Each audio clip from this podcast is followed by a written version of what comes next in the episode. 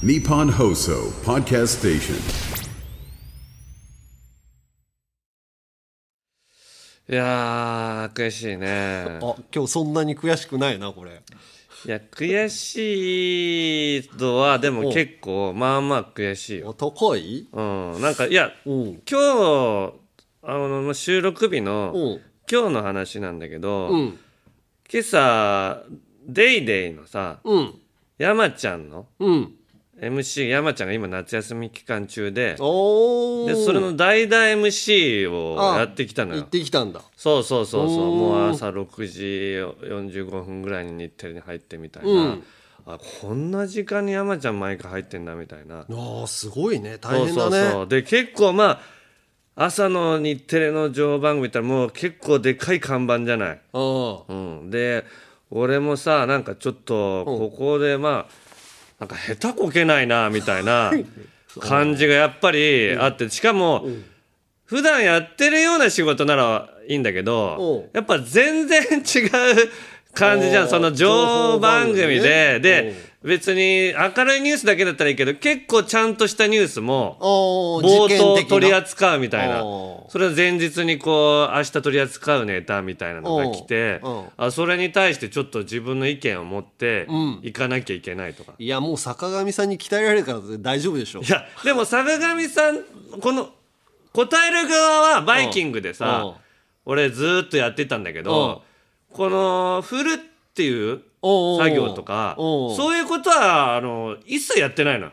正直ゼロぐらい。聞かれて答えるみたいな。そうそうそうそうそう。しかも生放送ううん。なんかいろんなのがあってさ、ん。でもこれちょっとちゃんとやんなきゃなみたいな昨日なんかちょっと寝れなかったりしてさ昨日も。久々へにー。仕事で寝れないよみたいなの。もう何年ぶりだろみたいな。すごいね。で朝早いしね。そうそうそうそう。だから34時間ぐらいしかちょっとうん寝れなくてさ、うん。途中目何回も目覚めてみたいな。ええでもまあ始まったらさう。んまあ自分的にはさうん。滞りなくさうん。あまあ終えれたなみたいな感じだったんだけどスタートしたらね。そうでん。終了してマネージャーさんとこうスタジオからうん。こう楽屋に帰ってる途中にうん。いやまあまあなんなんとかなったなみたいな話したらうん。マネージャーさんが俺にん「いやでも最初すごい顔引きつってましたよ」って。言ってて。まあそれちょっとな。いやいやいやいやそれが恥ずかしかったのよ。俺的にはもう全部やれてたっていう。あちゃんとなんとかやれたなと思ってたの。顔に引きつりが出てたんだと思って、まあ出るだろうけどマネージャーさんもまあそこは流してあげてもいいけどね。出るよそれ顔の引きつりだけはこれねやっぱどうしても出たんだなと思ってなんか俺俺もなんか23年目でさ顔引きつる仕事 もうなかなかないんだけおどう。ここで出ちゃったみたいな。まあまだ新しい仕事だよね。そう。普段から経験しないような。だからプレッシャーかかる状況にだから俺ってまあそんなに強くないなという感じはやっぱしたね今日もまたね。だからなんか俺思い出したけどキングオブコントの時に決勝に行った時の自分がネタやって最初に出た時ってん。やっぱちょっと顔引きつってるかなって思った記憶があんのよ。引きつってたと思うよ。ああだから過度なプレッシャーかかった時にうん。顔の引きつりが出ないようにするってやっぱもともとや田舎のさ山の上から出てきた人間っていうのがさ出ちゃうんだよね。ね。根っこが変わらないよ。そうそう都会で生まれてないっていう。あなのにこんなに情報番組のスタッフさんが生でさ生で出現しちゃいけないっていうのとうん。まずパネラーにパネラーってゲ、まあ、レギュラーでヒロミさんとかアンミカさんいておその人の意見聞いて受けておそれに対してまた返してそれをまた次、ね。次に振ってみたいな。コンパクトに返さないといそうそう、けないしね。このこれを同時にやるってやっぱ結構慣れが必要だなみたいな。このルーティンになればいけるんだけどこのいきなり代打でこれやるって俺怖いね。すごいことやだからしかもその34日前に事前打ち合わせみたいなので言ってんのよデイデその日にさ、うん。なんか行列ができる法律相談所やってるスタッフさんに、たまたま知り合いのエレベーターの中であって、その日がみ三浦アナみ水戸ちゃんが代打でやったのよ山ちゃんの代打で。で「あうあれく今日何なんですか?」って言ったら「いやなんか『デイデイの打ち合わせで来てるんです」って言ったら「あ今日三浦さんがね代打でやって、あのーすごいいい感じだったからね。プレッシャーだね」みたいなこと 言われてさ。あそう。れもなんか一回「いやいやちょっと僕は三浦さんなんてそれ当然、まあね。それが本職だからさ。その前もやってたような感じだしね。そうそうそうそうをそうさ。そなんなら大失敗してほしかったけどね。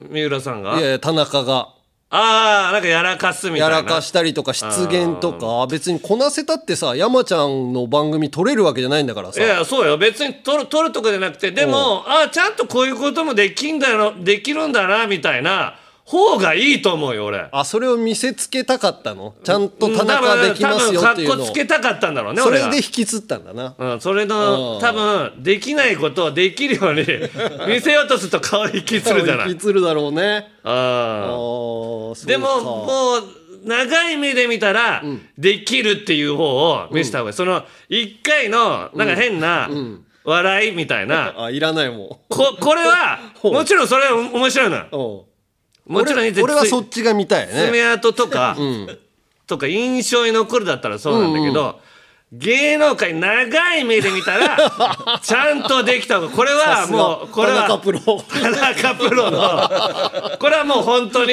もう本当だね。3 5年10年ってあいうー確かに。長い目で見た時うにん。聞いてくる、麻雀でも言うもんね。え？あの100万とか上がったからすごいんじゃなくて、うんトータルで負けずに 常にこういい感じでキープしてる人がプロだって。単ヤドライ1位と常にか浮いてるぐらいをうんコツコツ重ねられる重ねて人にあ得点取らせないっていう。ーな。あああ多分そういうことがまあ出ての引き継ぎだったのかなっていう。どうなの？ひろみさんとかさアンミカさんの意見を聞いてさ、うまく返せるもんなの？うんでもなんかそこはん。やっぱりすごいこうなんか振る必要がないぐらいあのお二人はああ喋るから。なんだったら喋りたいことも喋ってくれるあっていうか勝手にね。だから気を気を使う必要のないよ曜日ではあったの。あそういうことか。本当は台本上ではここでひろみさんに振ってください、うん。ここでアンミカさんえアンミカ アンミカさんにアンミカさんね。振ってくださいみたいなこととうん。かあるんだけど、うん。なんかひろみさんに一回振っちゃえばもううん。アンミカさんそこ入ってくるから途中入ってくれってああーこういう人はやっぱ楽だなとかやっぱ思うよね。だだから使われるんだろうね。そうそうアンミカさんとか。俺アンミカさんあんまりだからさ。ど何？やあんあんまりって。苦手なのよ。あどういうところで？なんかすごいポジティブじゃん。発言が。だポジティブっていうかそのうん。ポジティブのなんかカレンダーかなんかも出してるもんね、出してんのかな。ああ日めくりポジティブ俺すげえ苦手なのよ。いやあれはねねそりゃ合わないよ。アンミカさんとは。合わないと思う。なんか水が合わなさそう山根はもう卑屈。卑屈。まあ卑屈っていう卑屈悲か観そのあなんかこザのザ芸能人みたいじゃん。あー。何をやってるか分かんないけど、はいあのーすごい テレビに出てて、みんなが「あアンミカさんっていいよね」って言ってるのが俺はすごい苦手なのよ。アンミカさんってでも、知識の幅広さとか、うんうん、あとズバってこうなんかいう感じね。意見を言うじゃない。うん。これって俺でもやっぱりすごいと思うよ。だからちょうどどあのど今日もなななんだったっけな。すごい田舎のなんかワイナリーみたいなことに関しての話題で、なかなか難しい話題じゃない。確かに。そこもズバッと「いやあそこのワインは」みたいなそうそうそう。な入ってくる。もう何でも答えて例えば伊集院光さんとかさ、うん。何でも答えてくれんじゃん何でも答えてくれるね。こういう人って、マツコさんとかね。そうそうそう。知識がいろいろ幅広い人ね。そう多岐にわたった知識を入れてるっていう才能。そしてなおかつ誰のことも腐さない、超ポジティブね。超ポジティブな感じで、ただ芸能界全体を巻き込んで、あのー なんだろうなタレントさんとかあアンミカさん好きみたいなので、あのーみんなが集まって、一緒に写真撮ってる感じとかがすごい苦手なのよ。そんなに写真撮ってないよ。アンミカさん。だ撮ってる人は撮ってんの撮かってんのよ。あーまあ。あのーインスタとかそういうやつとかでちらっと見受けられるのが苦手で苦手 お前には多分あの苦手って言ってもいいでしょ？別に。いや全然いいよ。そうそう。だから苦手でパパはねこの人苦手なんだよねってテレビ見てる時に娘に一回言ったことがあるの、そしたらパパが好きじゃない人が出てるよっていうのをすごい教えてくれるの。だから だから申し訳ないなと思ってあのー ポジティブっていうのも、うん。ポジティブ疲れしちゃうからね。ポジティブポジティブっていうのを、こう聞かされすぎると、いやいやいやたまにはこの悲観的なうん。瞬間も作りたいっていう自分でいやいやもう今日ダメだわみたいな、調子悪いわみたいな こうこうこういうことを意見を言ってバランス取るっていう人もいるじゃない。ああああもうダメだこれ終わった。なんか、野球でもさ、いやすぐ野球の話にしちゃうけど 4回ぐらいで7-0で負けたけどああもういいやこんなんダメだよっていう時のアンミカさんだったらさ「何言うてんの？まだここからさ野球は全然ツーアウトからやで」みたいな。そうね。そう9回ツーアウトまで分からんのやでって言われると、いやいやいやいやもう無もういい理だよって。もういいっすよってなっちゃうじゃない野球を見てれば見てるほど、この状況をひっくり返しても、5年に1回ぐらいの 出来事だって分かってる。そうそういうでもこのアンミカさんみたいな人も、に世の中には必要だし、山根みたいなね眩しすぎるよアンミカさんはで山根にとっては。アンミカさんをだから苦手だって言っちゃいけない風潮も苦手なのよ。ああ別に言言ってもいいと思うよ。アンミカさん何なんですかみたいな感じで。何なんすかとも言わない。そんな別に突っ込むとかじゃなく、俺は単純に、ああだってなんかすごくキラキラしてるなそうその言う言うこと同じなんだけど、キラキラしてるな、芸能界だなと思って 抱えきれないなと思いながらあ でもでもこの人が芸能界だと思うのよ。だからすごくバランス難しいんだけど。山根は芸能界をもうちょっと。踏み外してる感じ俺は。いや諦めてるから。山根は芸能界諦めてる人からしたらザ芸能界をで邁進してそうそうそう。この世の中の人にそれこそ元気とか、あある意味勇気とか元気とか与えるのもい芸能人の一つの仕事だったりするみたいな目線もあるじゃない。全然ある。だからそういう人たちにとってやアンミカさんみたいな人だし山根みたいな人をさ見てさ「何なんだよこれ。山根さんすごいです。言ってくれましたね」って言ってる多分日本のさ3%ぐらいじゃない？いやでもそううん。3%もいるかな、うん。でもさなんだろうな。まあベッキーに近いような感じ？前の。あー。なんかもう全部私も楽しいですみたいなので感じてた部分キーちゃんとは違うと思うけどね。ベッキーちゃんってもう本当にうんベッキーちゃんってさなんか本当にこう華やかうん。みたいなんだけど、アンミカさんってそうじゃないじゃん。なんかちょっと自分の苦労みたいなのもさうん。踏まえての、でもやっぱりポジティブにっていうこの影も見せつつやるじゃない。ベッキーはなんか私こんな完璧に生きてるんですみたいなお湯もあそなんかああの常温の水ね。常温の水しか飲みませんとかさ。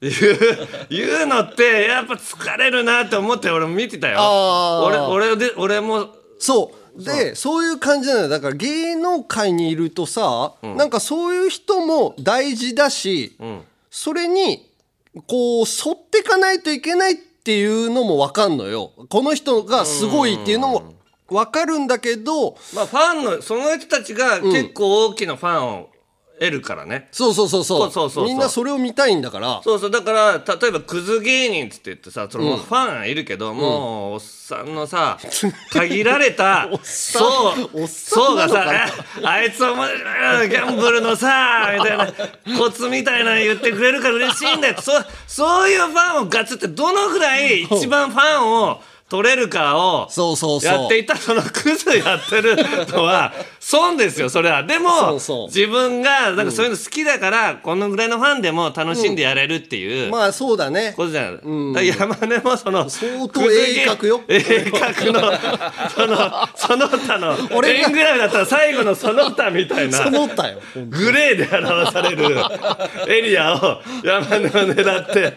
俺はそこを狙って生きてるアンミカさん一番最初のグイーンってそうだ好ねきって真っ赤。いやすごいと思うよアンミカさん。そうそうそうそう。ここをやっぱり取る人っていうのはやっぱりそれだけ。力も必要だし、なんだったらその磨かなきゃいけない部分も多いと思うから。く苦労してるっていうか、出せない部分もあるんだろうなとも思うし。だからまあ、空気が合わないっていうのは、まあ当然ですよ。別別全で合わないだろうなと思いながらテレビ見てんだよ アメリカさんと一回対談させてほしいな。どういう会話になるんだろう。もう何言ってもさ「いやでも」と山根が全部「でも」で返してさ。ああでなんか最終的にまあまあまあ山根が「まあまあいいですよ」って。折れるしかないな。な。もう折れて終わろうってなっちゃうよな多分な。アンミカさんが眉間にしわ寄せて帰る絵しか。見えないですけどどっかが企画してほしいな。あーミカさんと対談やだな。疲疲れそうだな。いやだからまあそういう人はありますよその。でもそれが芸能界だし、やっぱりあのーコメントもくれるっていうでものは絶対助かるし、ね、俺はアンミカさんと山根みたいな人を同時に合わせた方が面白い会話が生まれるのが芸能界だと思いますよ。こういう真逆の人間をこう合わせるのが一番いいのよ。バラエティーって。うーん。そのまあいろんな人がいだって同じ系列でこの「あるある」ってこうみんなで喋っていくやり方もあるんだけど、真逆を合わせるっていう食い合わせもあるから。でもね。アンミカさんと会った方がいいんだよおいや前でもね、叶わないと思う俺アンミカさんに。叶わないでいいのよ。おう。うん。もう僕嫌いですってお前最初に言えよ。そ それであ「どうしたの山根君」ってまず「大丈夫だから」って、なんとかや山根がポジティブな人間になって帰ってきたら俺笑っちゃうよ。なるのかな？俺アンミカさんに会って変わったんだよって。でも 俺芸能界もう一回頑張ってみるわって。山根が言い始めたらあなんか面白いけどね。会うと変わるのかな？若林くんとかも、なんかアンミカさんすごいいいよねとかっていう話もしてたし多分あったんだろうまあ、確かにねもともとなんか合いそうにないよね。合いそうにないじゃんな、もうこの人の言うこと合わないなっていう感じかと思うけど、アンミカさんすごいいいんだよねって。だからまあちゃんとやっぱ若林君は芸能界でちゃんとできる人だから。そうそうそう。だからあれはトップ階段だから。トップ階段のね。トップと芸能界。もうドロップアウトドロップアウト組だから最下層か。山根はだから芸能界のヤンキーですよ。もうこいつ社会からドロップアウトした、うんでもその人らの意見もないとダメだよね。うん、だからそういう人をもう一回社会に戻そうとしてくれてるのがアンミカさんだから。ああそうだね。ああ山根が変わるんじゃないかな。変わるのかな。そうまあいう人なかなかでももうこういう状況だったら会うことがないんだけどね。アンミカさんと山根を対談させてやろうっていううん。スタッフさんいないもん。いないと思う。なんで山根君とアンミカさんなの？つって。それがまっとうなディレクターの考えだちゃんとした意見だよねあー。まあまあちょそうっと。だなまあ俺もだし矢田部も合わせてみたいなアンミカさんに。ああ矢田部もね見た？あああのしくじり先生の？しくじり先生に？しくじり先生の2回目3回目。俺うん。2だけちょっと見れずに2の前半みたいなとこしか見れずにん。で3は全部見れた。ああそっか、うん。あれ期間があんのか。そうそう期間逃しちゃってさ。ああまあ2回目2回目がネタ作りうのん。あそれ3だったっけ？いや3か。3は杉山の話だね。あー。杉山の話を見たんじゃないの？杉山の俺3見てるやつ。一番最後で赤が怒って。そうそうそう杉山がクズだけど、んうん。あんまりこう認めなくてみたいな、ああ自分の。いい人だと思われたいみたいな。あーあーそうそう。伊集院さんがさ結構うん杉山と矢田部にうん。厳しかったよね、あーそう。き厳しかったしまっとうな意見だよね。そうそうそう、ん。だから伊集院さんってどっちにつくのかなと思ってたんだけど、うんうん。あ俺坪倉につくんだと思って。そまあれが面つくし白かった、かなかったよね。ついてあー。2人を説得しないとん。うまくいかないんじゃないかっていう。だからもう優しいなと思いながら伊いやいや集院さんが。もうわいや我が家にあんなに言ってくれる人いないよ。いないよ。もう全員に捨てられたんだから。おーの同じ企画をやってんじゃんみたいなその我が家ダメだっていうの 何回もやってんじゃんみたいな話でさ。俺もあの中にいたらいやもういいよってなっちゃいそうだもんね。あの3人。もそう別々にやったらみたいな。結構考えがそれぞれバラバラなんだよね。この、みんなちゃんとまたまたやりたいっていうのが、う。んこれなんか本当なのかなってちょっと一瞬思っちゃったびっりねくりした。な,、うなそんなわがままなこと言うのみたいな全員。そう。だって芸歴重ねていったらさ、うん。なんかそういう部分ってさ、うん。そがれるじゃない。うん。なんかもうわがままっていうよりは、ん。まあ相手の意見をん。組んでいこうかなってなるじゃない。例えば矢田部も、うん。坪倉がそう考えてんだったらこう寄っていくもうちょっと俺も寄せなきゃなとか、まあそうだよね。なのに、うん。いやもう坪倉が俺に愛がないんですとか 言う。言うってなんかその3年目ぐらいの 意見なのよ。な愛があるつあのいじりとかツッコミってなんだよと思いながら。そうそうそう。で坪俺はだからネタ書いたりしてる方だから、うん。その坪倉の意見がちょっとこう染みちゃうってう。いう。んうんで山根は、うん。でもその矢田部とか杉山みたいな感じないのよ一切。ネタ書いてないけど、んなん。だったらネタ書いてる俺にいやもうちょっとこうあなんかあありがとねとか、なんかそういうスタンス。なんかやりたいことってやってもらってんだしさ書いてもらっててっていうのであのやりづらいとかってなんとかしろよって思っちゃうけどねあれね。そうですそうだよね、だからまああ それは3人俺はまだうまくいってない感じするよな決したようで俺解決してないなってこれ。そうだよね。ちょっと思ったよ。なんか、うん、まあまあまあじゃあこれで尺も収録ももうね 尺ありますからっていう感じでなんか全員納得せずに終わったような感じ、もう一回結局岩井が 出てきて言うしかおない前こんなメンバーで やってもらってさうん。このなんかじんわりしたゴール何なんだよみたいな。まあだからそうちゃん中岡がなんとなくそれとないことは言ってたよね。だから最後に。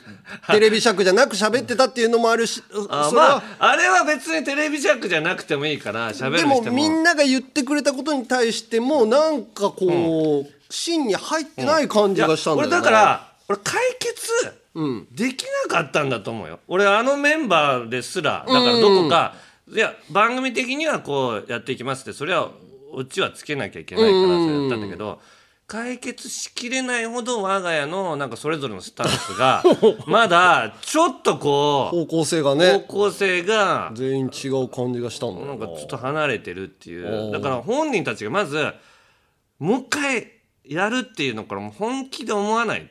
思ってないのはうんちょっと感じたよね、なんかネタやりたいの、っていう感じもするし、そう坪倉はもうだそれはもう嫌になるよっていう気持ちしかなかったね、でネタやんないんだとしたらなんか他の動きをした方がいいし、うんだから当て書きしてほしいとかさ。いうのもさまあそれ分かるけどさ。わかるけど。当て書きしたらまあやりやすくなるみたいなこと言うけどその当て書きみたいなこと俺してると思うよ。してるだろうな。多分。だって俺長年さやってたら俺も山根がこれ言えるかなっていう感じで書いていくもん。変わってきたよねそうそうそうそう、ね。これだったら山根言えるかな。山根だったら演技できるかなとか。それで書いてるはずなのにうんなんかみたいな。だってやっぱり何年か前というかまあ単独とかやってる時に、うんうん俺が病院の椅子の上とかで、ん。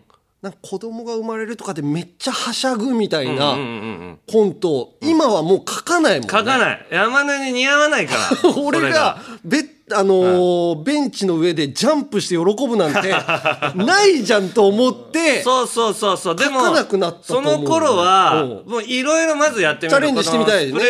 この方式っていうか一回広げるんですよ何かを作る。いろんなねパターン。れ合わないなってこれ最終的にこの方向うん。を狭めていくんだけど。いやそそれがなんかみんなの中でない感じもするのよね、うん3人の中で。うんまあだからやばいと思うよ俺まだ。我が家。お。解散するのかな？いやわかんないけど。いや俺解散してもうん。いいと思った。もう。なんだったら。俺解散してうん。一回解散して坪倉はあ杉山矢田部うん。それぞれでやってうん。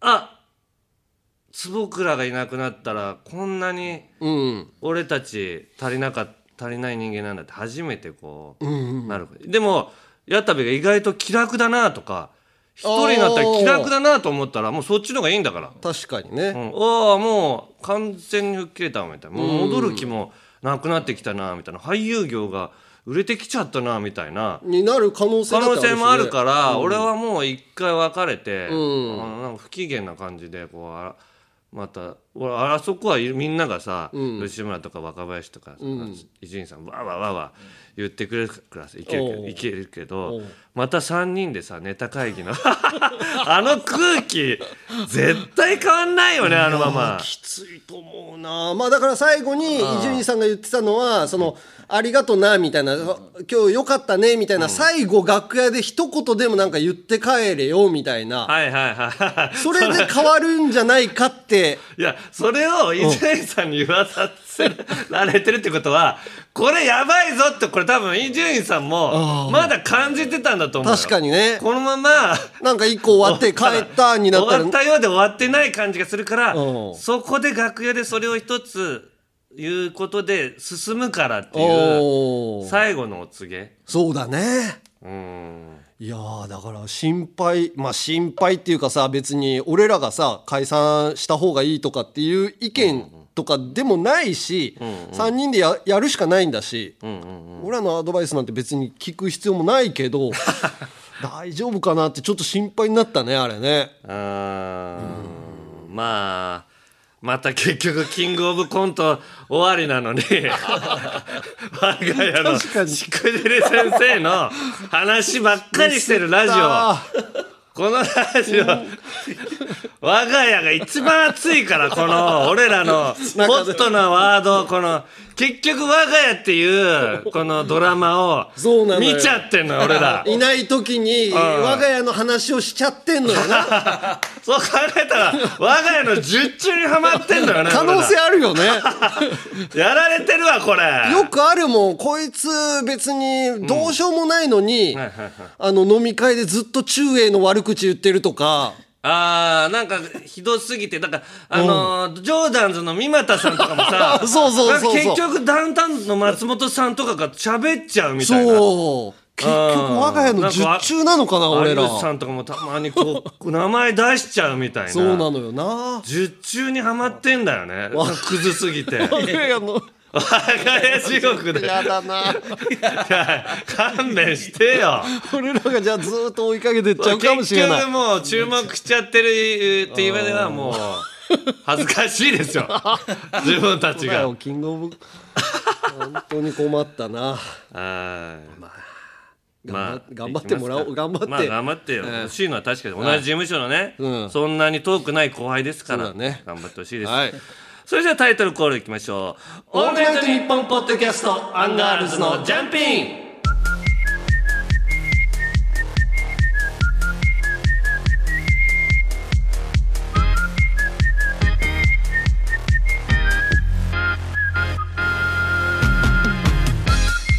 改めましてアンガールズ田中です。山根です。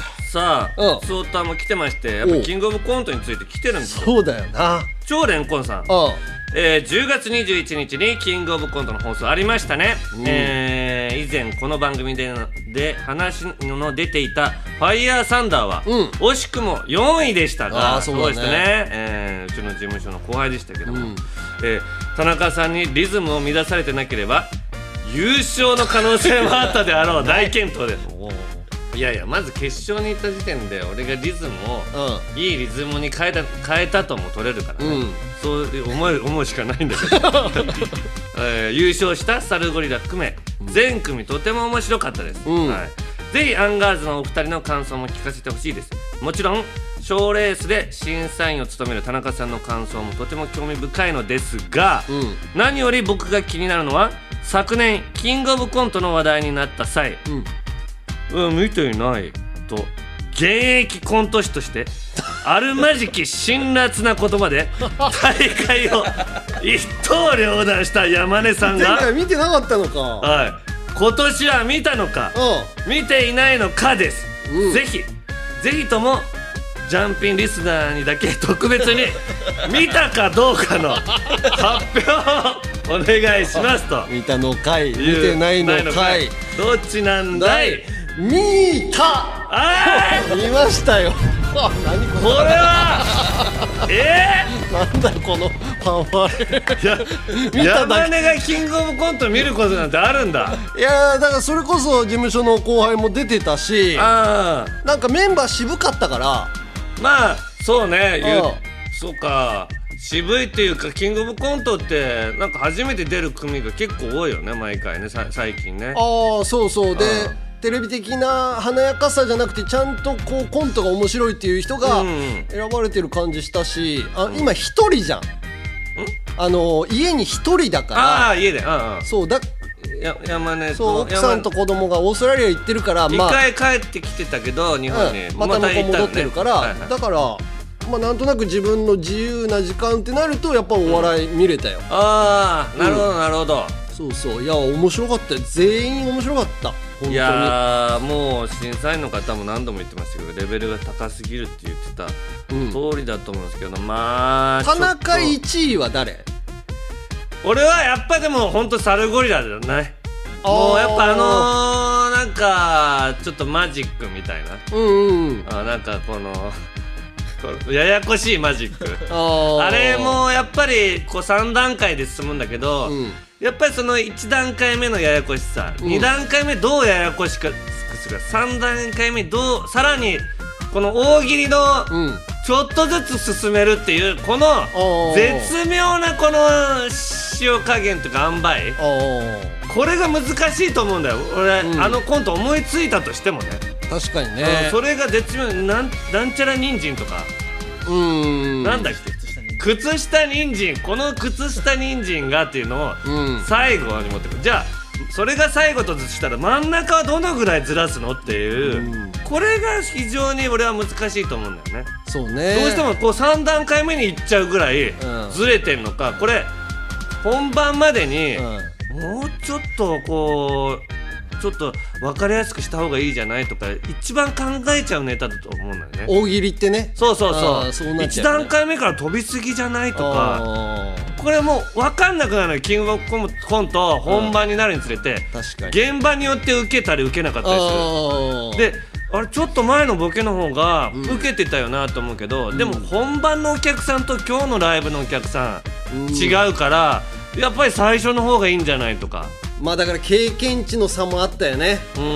若手だとますます分かんなくなってたかもしれないし全問期がじゃああれやってたとしてもどどれをじゃあ持ってこれるかとかさあとまあし年齢的に背負ってるもんがある分さ、あのー面白かったりとかもあるし芸歴は長いですからね。うん。あーまああと2本目の魚も魚なんとかという魚みたいな。あのネタもだから2本のこの受け具合もすごかったなっていう。順番も悩むだろうしな。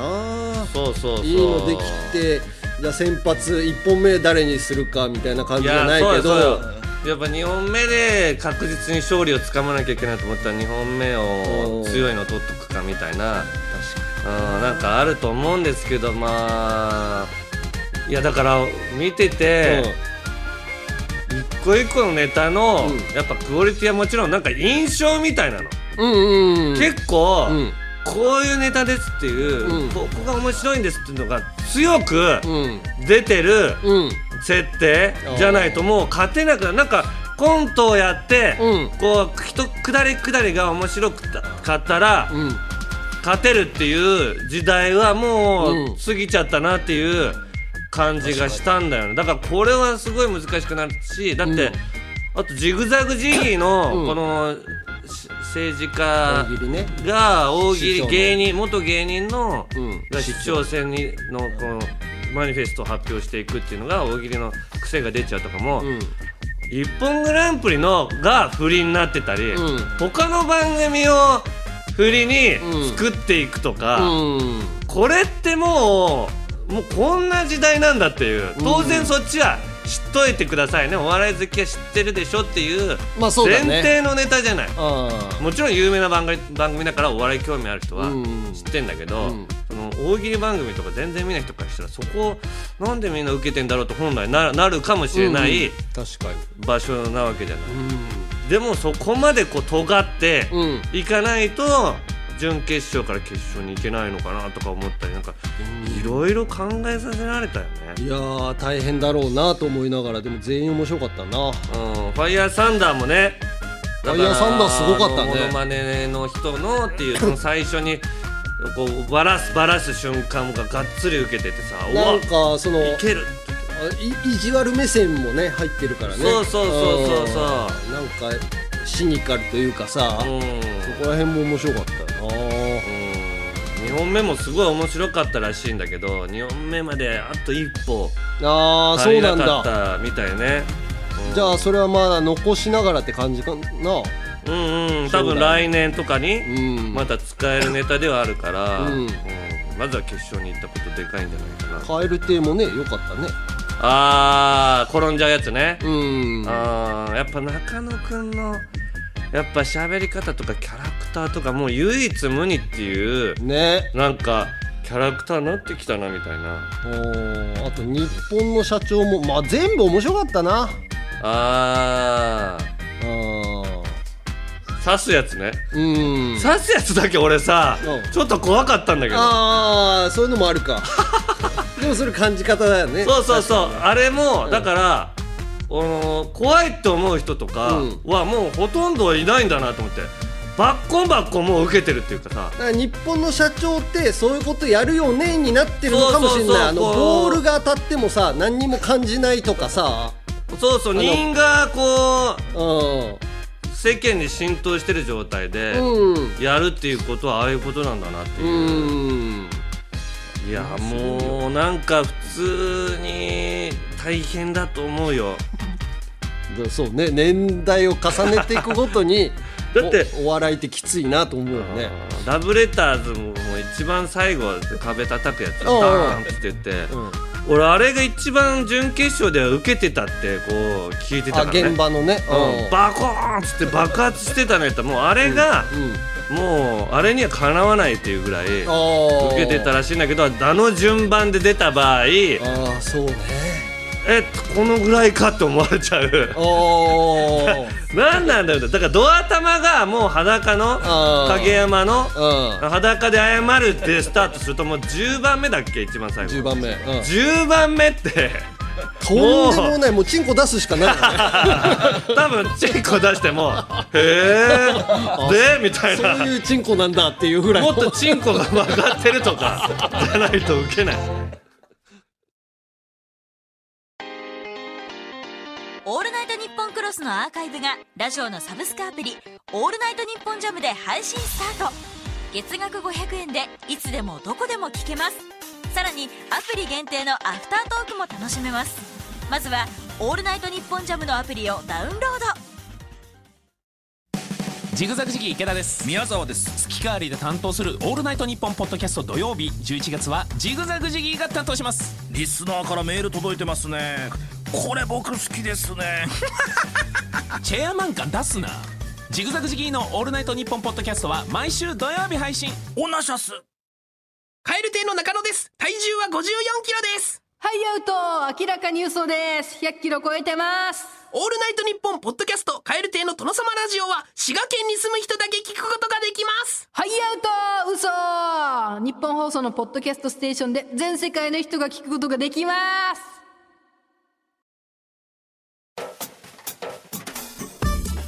オールナイトニッポン」ポッドキャストアンガールズのジャンピン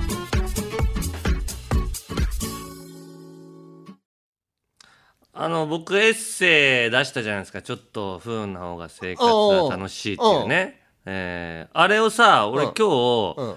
あのデイデイ終わってメイクルームでうん。メイク落としてたら、うん。あのチョコプラの松尾がいてさ、うん。多分「ヒルナンデス」に出ると思うなそのあのエッセイ買って読みましたって言われて。ええ買ってくれたんだ。そうそう。いや今までさ佐藤久人さんとか作家の、うんが買って読んでくれてるとかあったけど芸人が買って読んでくれてるっていうのがお俺ー。初めてでうん。いやちょっと買ってあのーあったら言おうと思ってたんですみたいなの言われてうわすごい嬉しいと思って。でも一定数いるよね。あの、ラジオ聞いてますっていう、んうん。あの真の部分聞きたい人っていうので本出したら本読みたいっていう人いるよね芸人でも。そうそうそうそう。でうわま松尾が読んでくれるんだと思ってめちゃくちゃ嬉しくてさ。でもう一個嬉しかったのがさ、うん。この本出すにんあたって、うん。まあいろんな媒体にこう取材を受けたんだけど、そこで一箇所で、恵比寿義和さんうん。と対談させてもらったの。ああ好きだって言ってるもんねそうそう。でそのエッセイの中にも恵比寿義和さんとのこのエピソードうをん。書いてるから、それもかなんか兼ねてこうちょっと対談オファーさせていただいたら、ん。OK してしていただいて、うんでまあ今はまあもちろん認知症にかかってていろいろまあなかなか会話とかもうん。どうなのかなとか思いながらうん。言ったんだけど、まあ当然こう会って最初挨拶したらさ、うん。あのーまあもう覚えてないの俺のこと。うん。でどだからもう一からこう、うん。あコメディアンやってます田中ですみたいなうん。感じから喋っていくんだけど、うんでも喋ってたらさめちゃくちゃ面白くて、うん。このやっぱり真のうん。部分がん。変わってないなっていう瞬間がさ、この部分は認知症になっても変わんないんだなっていうのが結構あってさ、まあ本音で生きてたっぽいしね。そうそうそうそうそう。で、一番最初にまずこう、前にお会いした時の話。んで、僕が助けられた恵比寿さんに。うん。恵比寿さんに、ん。僕が最初芸能界入ってテレビで始めた時にもう、テレビでうまくやれないって悩んでた時に、恵比寿さんに相談したらね、恵比寿さんが「いや僕もなんかちょっと漫画を2つのところで4コマ漫画書いてて2つの雑誌で、それを締め切り同時に来たから、こう書いて、バーッと送ったら、A の雑誌の方に B の漫画送っちゃって、B の雑誌の方に A の漫画送っちゃったけどテレコになってテレコになっちゃったんだけど、あーって思ったけど、そのまま掲載されちゃってたっていうことがあったと。そうけ協定雑誌とエロ雑誌なんだけど、それ。そそれ全然内容違うじゃない。でも掲載され何も言われず掲載されちゃったっていうことがあって、だから田中君そんなに自分悩んでるけど、なんか恥ずかしいとか滑ったり恥ずかしいとか思ってるかもしれないけど世の中の人、そんなに田中君のこと見てないよっていうこのきつめのアドバイスのようで、でもそれがなんかスッと軽くなったんですって。それでなんか芸芸能界を、あのちょっとあ頑張れてここまで来れたきっかけになったんですみたいな話したら蛭子さんが「ああそんなに僕そんなにしてるんですね」って言って、まあまあでも大丈夫です。あのーあのお金とかは要求しませんから。って言ったらいやいやおおおすごい。助けたからお金。アドバイスしてね。だからお金は要求しませんとかコンサル料みたいな感じで。そうそうそうそうだから俺もいやいやそんな返し返ってくると思わないじゃない金大事だからな。そうそうだから変わってない。だから俺もあでも俺じゃあでもいやいや払いますよ。もし払わないって言われたらえーてあの今日の対談のねギャラも払いますからっつって言ったら、いやいやいやそりゃそこまでは払ってもらいたくないみたいな。一緒じゃん。そうそうそう。なんかちょっとお金の話とかでさこう右往左往する感じとか対談の会話がすごい面白い感じになるのも恵比寿さんっぽいなと思って、でその次になんか喋ったのが、なんか恵比寿さんの本を僕買ってるんですって。恵比寿さんもエッセイの、もういっぱい出しててさ「一人ぼっちを笑うな」っていう本買って、サインももらってるんですって言ってたら、えーその話をしたら「ああそうか一人か二人に売れればいいと思って書いたんだけど、買ってくれてるんだね」っつって言って、言われて「えいやいやそんなことだってベストセラーになるぐらい売れてるんですよ」って蛭子さんに言,、言ってあげたら「ああそうなんだ」っつって「えじゃあその本出して、どっちが儲かってるの?」って言われて。どっちが儲かってるんだか俺の本出したことが儲かってるか蛭子さんが本を出したのどっちの方がうん。売れて儲かってるのかみたいな言ったら、いやそれは蛭子さんの本の方がそうベストセラーになってるから、売れてますよって言ったら、あーそれなら何の問題もないね。って言ったらいや性格が悪いのよ。自分の方が上だっていうマウントを取ってくるっていう。なんかそういう性格の悪さ。なんか俺がその後真面目なことを喋るの結構、まあ対談でね。対談でこうこうこういう感じで今も悩んでるみたいなことを真面目に喋ってたらさ蛭子、さんが笑い始めておう。ケタケタケタケタ。いやいやなんで笑うんですか俺が真面目な話してんのにって言って「いやいやちょっとごめんごめん。なんで人が真面目な話してると笑っちゃうんだよね」っていう。変わってない。ここれ変わってないよね。お葬式で笑っちゃうみたいな部分じゃないこれって、うんだからその変わってない部分もあってそれがうん。嬉しかったりさ、うん。あとなんか本にもん。興味持ってくれて、本の表紙見てさ、うん。なんか俺の表紙俺の肩にヤンキーがうん。肩電車の中で4日かってる4みたいな。日かってて寝てるみたいなうん。絵を見て、ん何これ楽しそうな絵だね みたいないやいや楽しそう。じゃないですよみたいな。これ大変な感じの絵をにしてるんですよみたいな。うん。であとタイトル？うん。ちょっと不運な方が生活は楽しいかみたいなことを言い始めて、うん。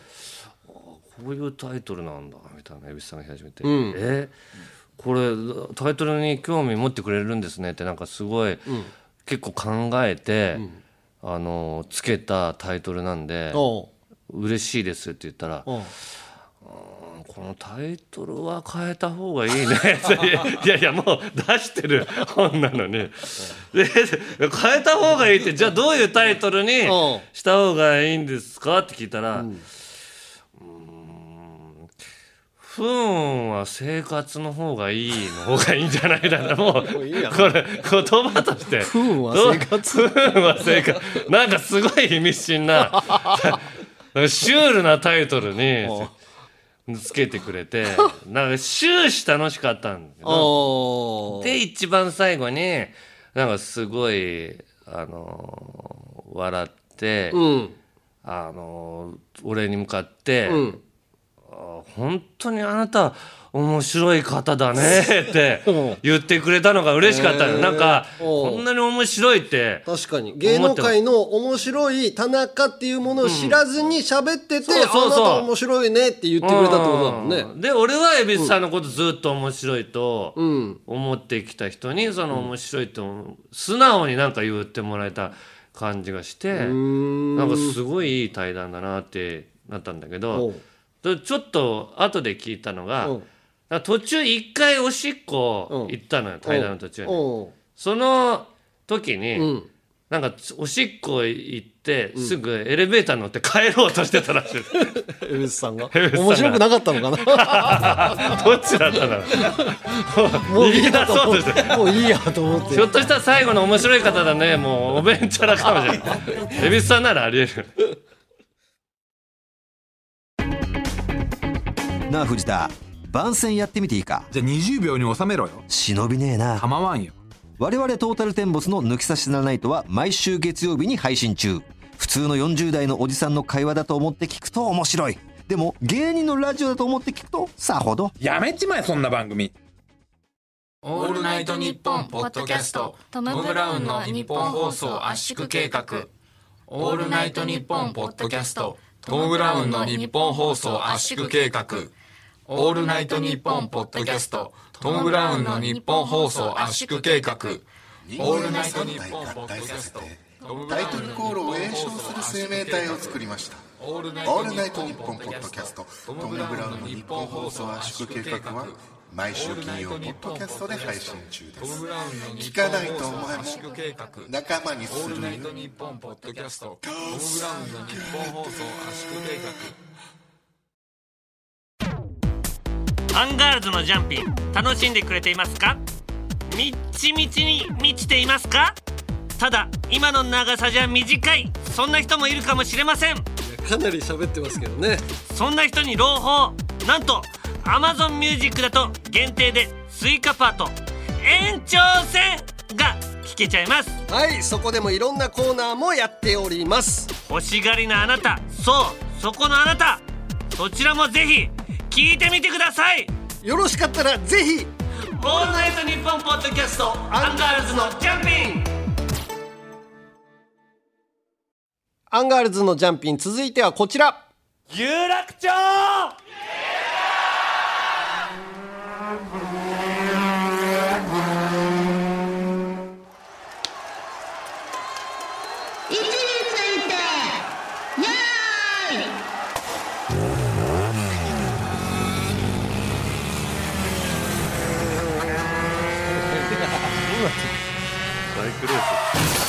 ー!ス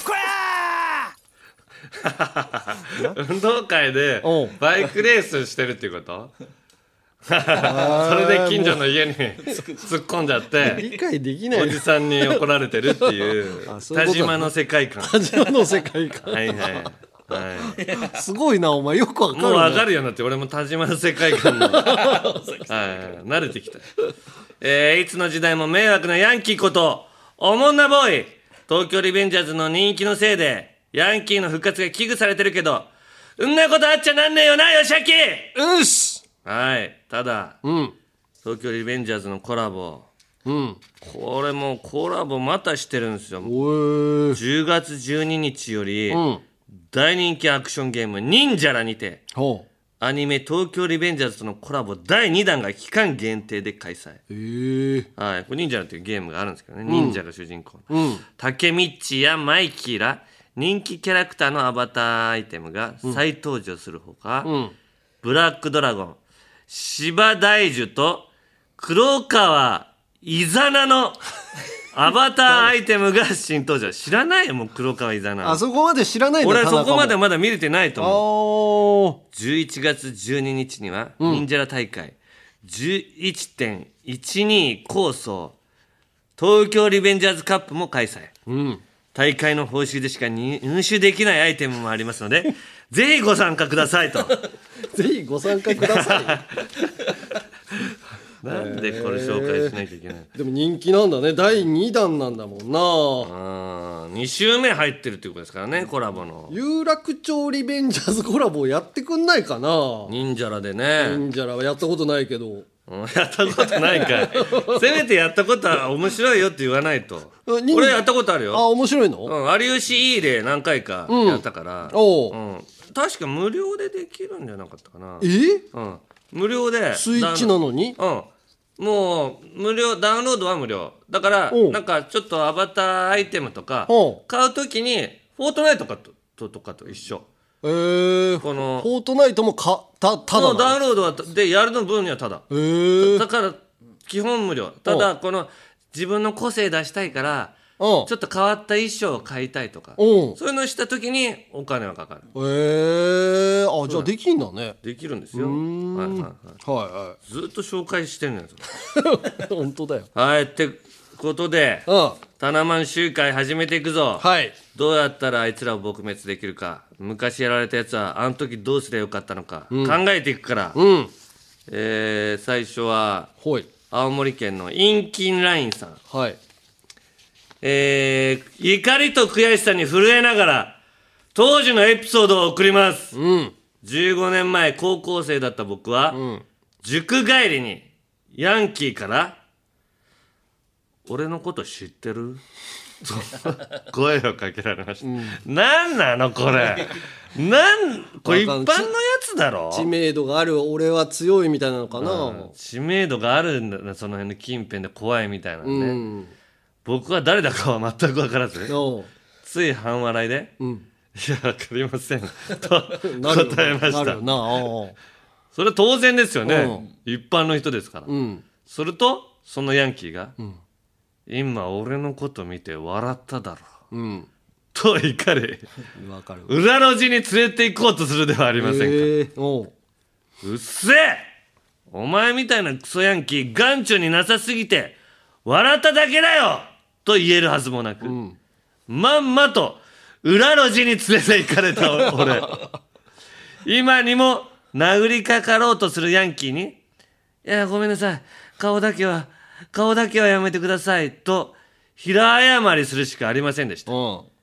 取り乱す僕を見かねたヤンキーはしょうがねえな。チャンスをやろう。今からじゃんけんをする。もし俺がグーで勝ったらパンチ。俺がパーで勝ったらビンタ。チョキで勝ったら月。お前が勝ったら解放してやる。なんだよそれ。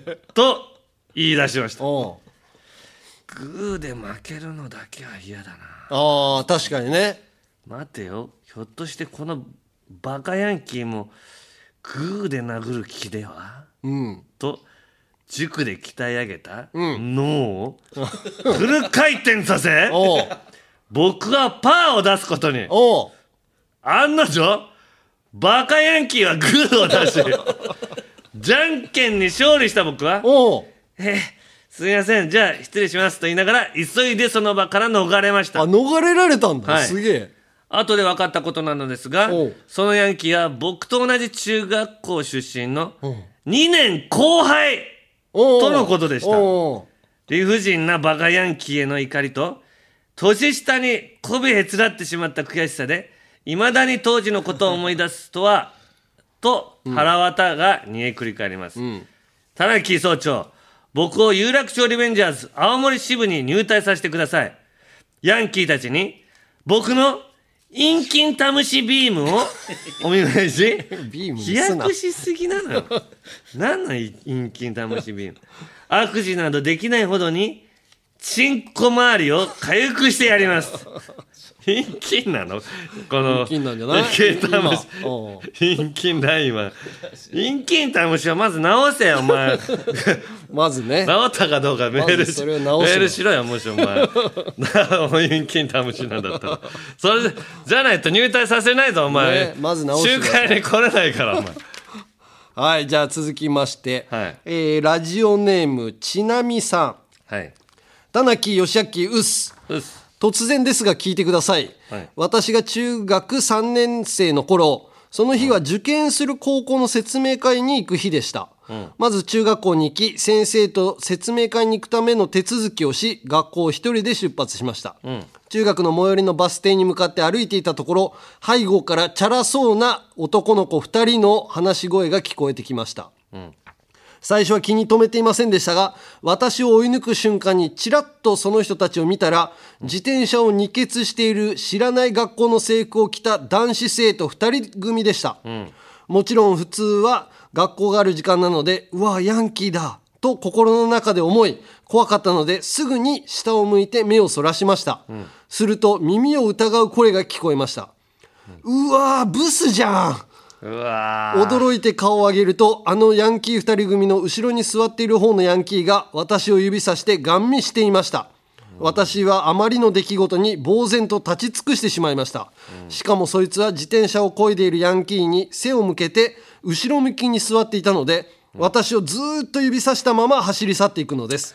腹立つな全く面識もない人に急にそんなことを言われて心底傷つき、やり場のない怒りを抱えたまま私は受験する高校の説明会へ向かいました、その日を境に私は誰が見てもブスなんだと思うようになり自己肯定感はなく暗い性格になり彼氏なんてできませんでした、しかし14年ほど経った今、私には毎日のように可愛いね大好きだよと言ってくれる素敵な彼氏がいます。いいですね。あの時私に「うわブスじゃん」と吐き捨てたヤンキーを見返せたような気がしています。あこの経験を生かし私が田中卍会に入隊しましたら、おのおもんなボーイが粗相をしていないか巡回パトロールをし、罪のない人がおもんなボーイによって傷ついてしまった際の心のケアをいたします。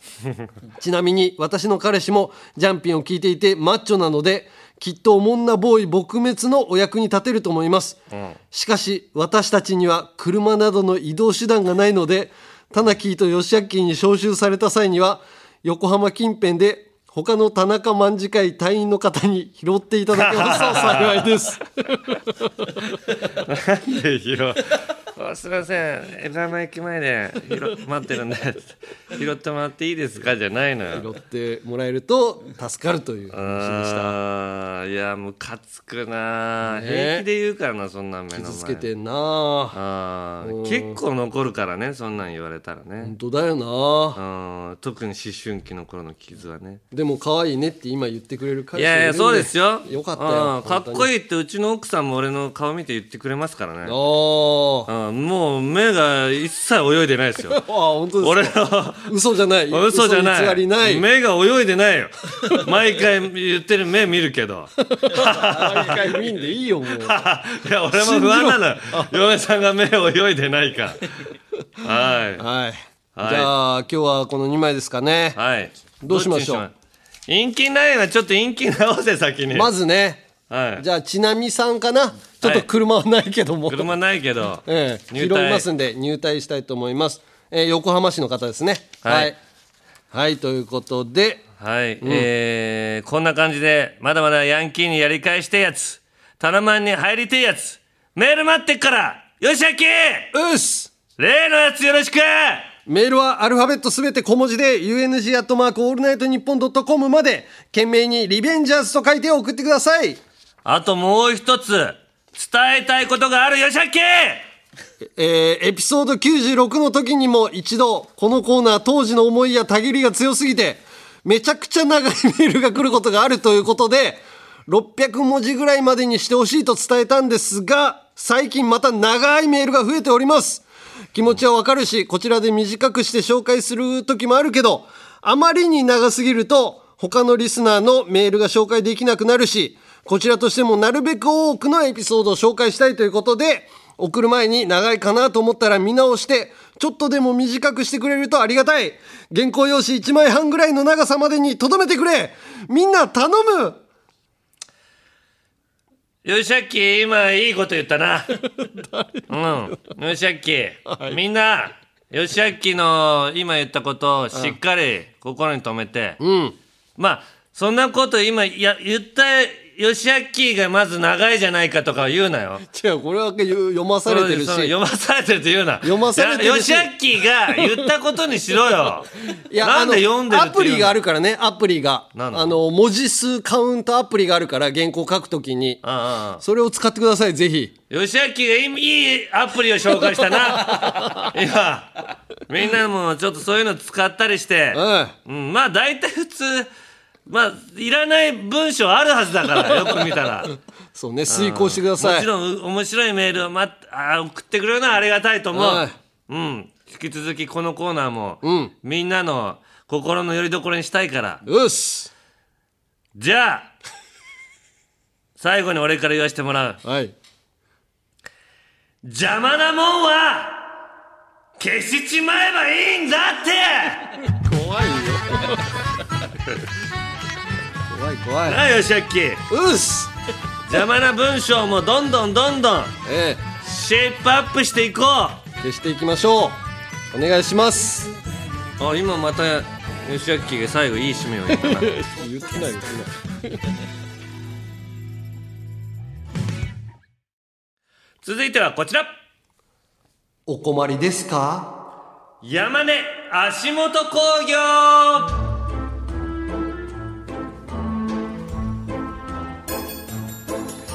山根がやりたいという少しでも楽をして稼ぎたい。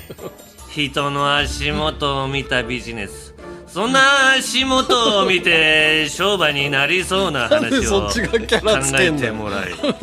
足元工業山根社長にプレゼンをしてもらうコーナーです。ナレーションがキャラつけんなよ。まあいっぱい来てますよありがとうございます。ありがとうございます。えーまずはねソフィーと双子の姉妹さん。山根社長新事業思いつきました。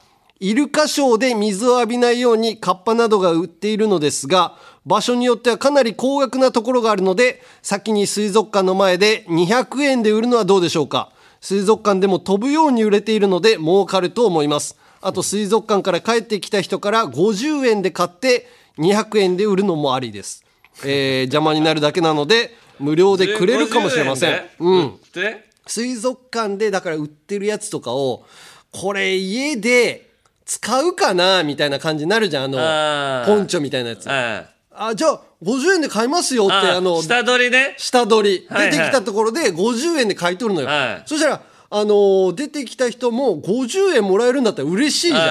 あ家で使うかどうか分かんないの。それを買ってまた外で俺が200円で売るっていう。ひどい商売だな。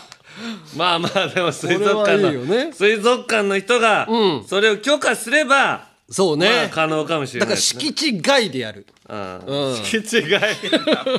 大丈夫かな？ギリギリのラインですよそれも。ね。はい、はい。どんどん行こう。続きまして、うん。さくらまことさん、はい。えー沖縄在住の僕が考えたのは那覇空港でダウンジャケットを預かる商売です。冬に沖縄旅行に来る人たちは飛行機に乗る前まではとても寒いのでダウンジャケットを着ていますが、沖縄に着いてからは一度も着ることなくずっと邪魔になります、はい。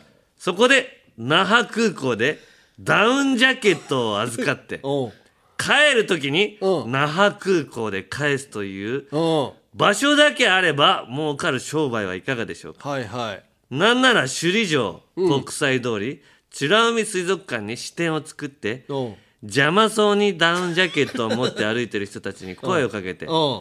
ダウンジャケットを預かって那覇空港で返却する発展ビジネスもできそうです、うん。あー。いいね。じゃあもうでっかいプレハブみたいなうん。あのーとこさえ確保しとけばいいんだまあ保管できる場所ね、うん。あまのーカウンターとうん。大きな場所屋根付きの。カウンターだとさ預けに来てもらわないといけないじゃん、ああその手間を防ぐために、歩いて声かけるよ俺が。邪魔そうだなっていう人お困りですか？っつって。あの預かりますよ。いくらで預かるのそれ？えー。一泊。でも一泊いくら？あのコインロッカーを超えちゃうとさ、はいはいはい。コインロッカーでもコインロッカーが多い場合もあるもんね。そうですよ。コインロッカーにだって本来入れればいいんです。300円ぐらいかな。あ一泊人一泊300円。うんああで大体その時期沖縄に何人ぐらい入ってくる？2 3千人ぐらい入るのかな。いやもっと入るよ。何万人よ。もっと来るの？何万一日に？うんええ？やっぱ飛行機もあるし船もあるだろうし。あ飛行機相当あるもんね沖縄。はああじゃあ5000人ぐらい？でも全員が預けるかどうか分かんないかあらーそのうちまあ半分、半分2000人ちょい預けるるとしても、えっと1日2002万に2万20、えー、60万ぐらいの収入になるってことか。ああなるね。60万の収入ってでかいねでかいね60でスタッフさんをじゃあ何人か雇えるな。56人やす雇っててもう。ん全然払えるよね。全然いけるね。これはいけるな。ありがとうございます。確かに別に迷惑施設に迷惑かけないもんね、うん。一切。じゃあ続きましてサンサーラさん、今回私がプレゼンさせていただくのは、浮き輪の空気抜きビジネスです。波のプール流れるプールやウォータースライダーなどがあるプールに遊びに行く際には大きめの浮き輪ワニやシャチなど動物の形をしたフロートなどを持っていく人も多いと思います、大型の浮き輪を持ち込めるプールにはエアーコンプレッサーが自由に使えることが多いので空気を入れるのはあっという間です、問題は帰る時しぼませる作業です。線の部分をつまみながらギューッと押さえつける作業はなかなかめんどくさいです我が家にもシャチ型のフロートがあり一度持っていたことがあるのですがシャチに覆いかぶさるようにして総合格闘技のマウントを取るかのごとく体重をかけなければ空気を抜くことはできません。撤収が遅くなり妻もイライラしだすのでそれ以来シャチは物置で眠っています。うん。えー浮き輪を預かりお客さんがロッカーで着替えている間に空気を抜ききれいに畳んで返却するサービスはどうでしょうか？ー。浮き輪フロートが大きくなるほど長えな。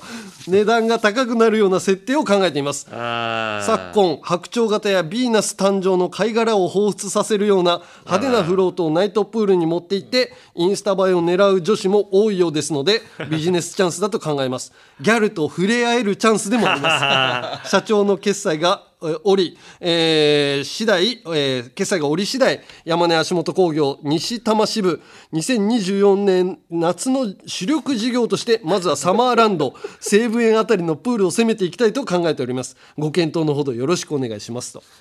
すごい商売だね。すごい。でもまあ抜くのな大変だからそうよ。あの機械を持って行ってうん。1回200円か300円で抜くだけでも、うんぼちぼちはもらえるもんな。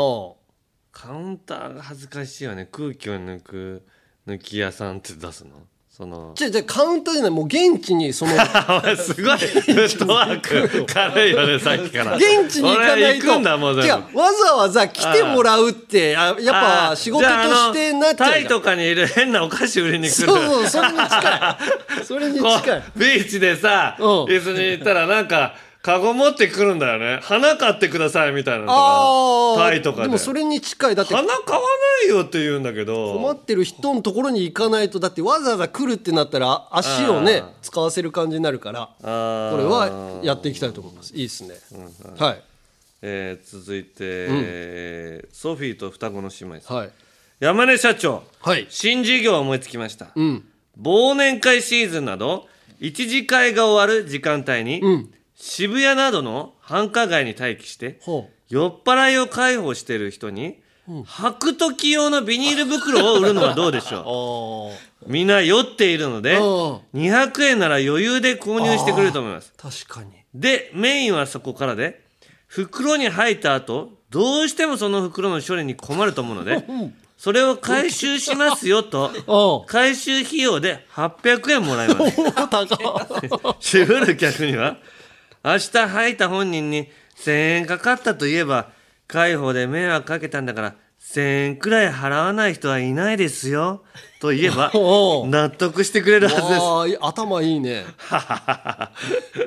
これは確かに汚物ですからね言っても。ななんとなく汚しちゃいけないっていう良心につけ込んだというかいいそうね。ね。で回収の方が高いっていうねいやそうですよ。でも酔った勢いで出す可能性もあるもんね。俺はじゃあその横でもう地面に入っちゃったゲロを回収するビジネスやろうかな。ああ私やっときますよっていうー。俺西武ドームでさうん。バイトしてた時にうん。よく酒飲みすぎて吐いちゃったはいはいはい人があったのトランシーバーで、えー来るの隠語で、えー外野通路にお好みありますっていうの、うん。それに砂を混ぜるの一回。あー砂を混ぜてゲロに、うん。こうし扱いやすくするの。乾燥させて。ちりとりにさっと入るのそしたらゲロが。きれいらね。うん。処理の仕方のノウハウ俺持ってるから。ただそれもう出しちゃった人が掃除しといてくださいでお金は払わないね。あうん。あだからそのお店のお店の前に入ってるじゃん大体。うん。お店の人に俺言うの。あ僕やりましょうか？ってあのー あの汚物処理班。いやそれはでもバイト代出してる人にやらせるよ。ああ、うん。じゃあそのバイトでで出てきた人に「どう？これ500円で俺やるけど」これやりたくないでしょってやりたくないいうね。だって本当に正直とんでもない嫌な匂いするのよ。だろうね。アルコールとなんかいろんなものが混ざった。それをもう何の何の迷いもなくでできる人間だから俺。鍛えられてるから。でもそれは俺的には儲けにあんまなりそうないからそこはじゃあ田中足元工業に任せるわ 大体おちあの会社は汚物を取り扱ってますからね。そういうものに成功力があるっていうことで。はい。はいはい、こんな感じで山根足元工業への、えー新規ビジネス案をお待ちしております。えー明らかに犯罪なのはなしでお願いします、えーメールの件名に足元と書いてえー UNG アットマークオールナイトニッポンドットコムまでお願いします。今私の声が聞こえているあなたビジネスチャンスはほら足元に転がってますよ。ほらそこコロコロコロコロとね。うわ嫌な人だな。いや。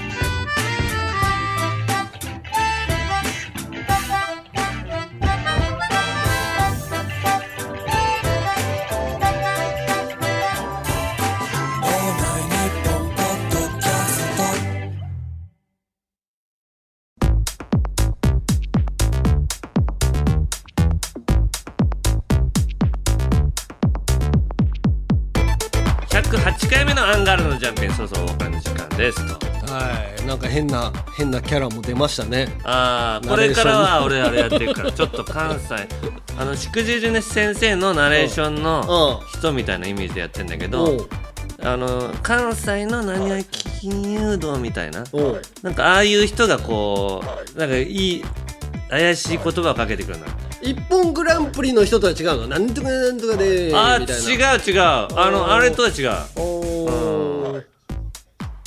うん。いやいやいや各コーナー、えー感想言いたいこと。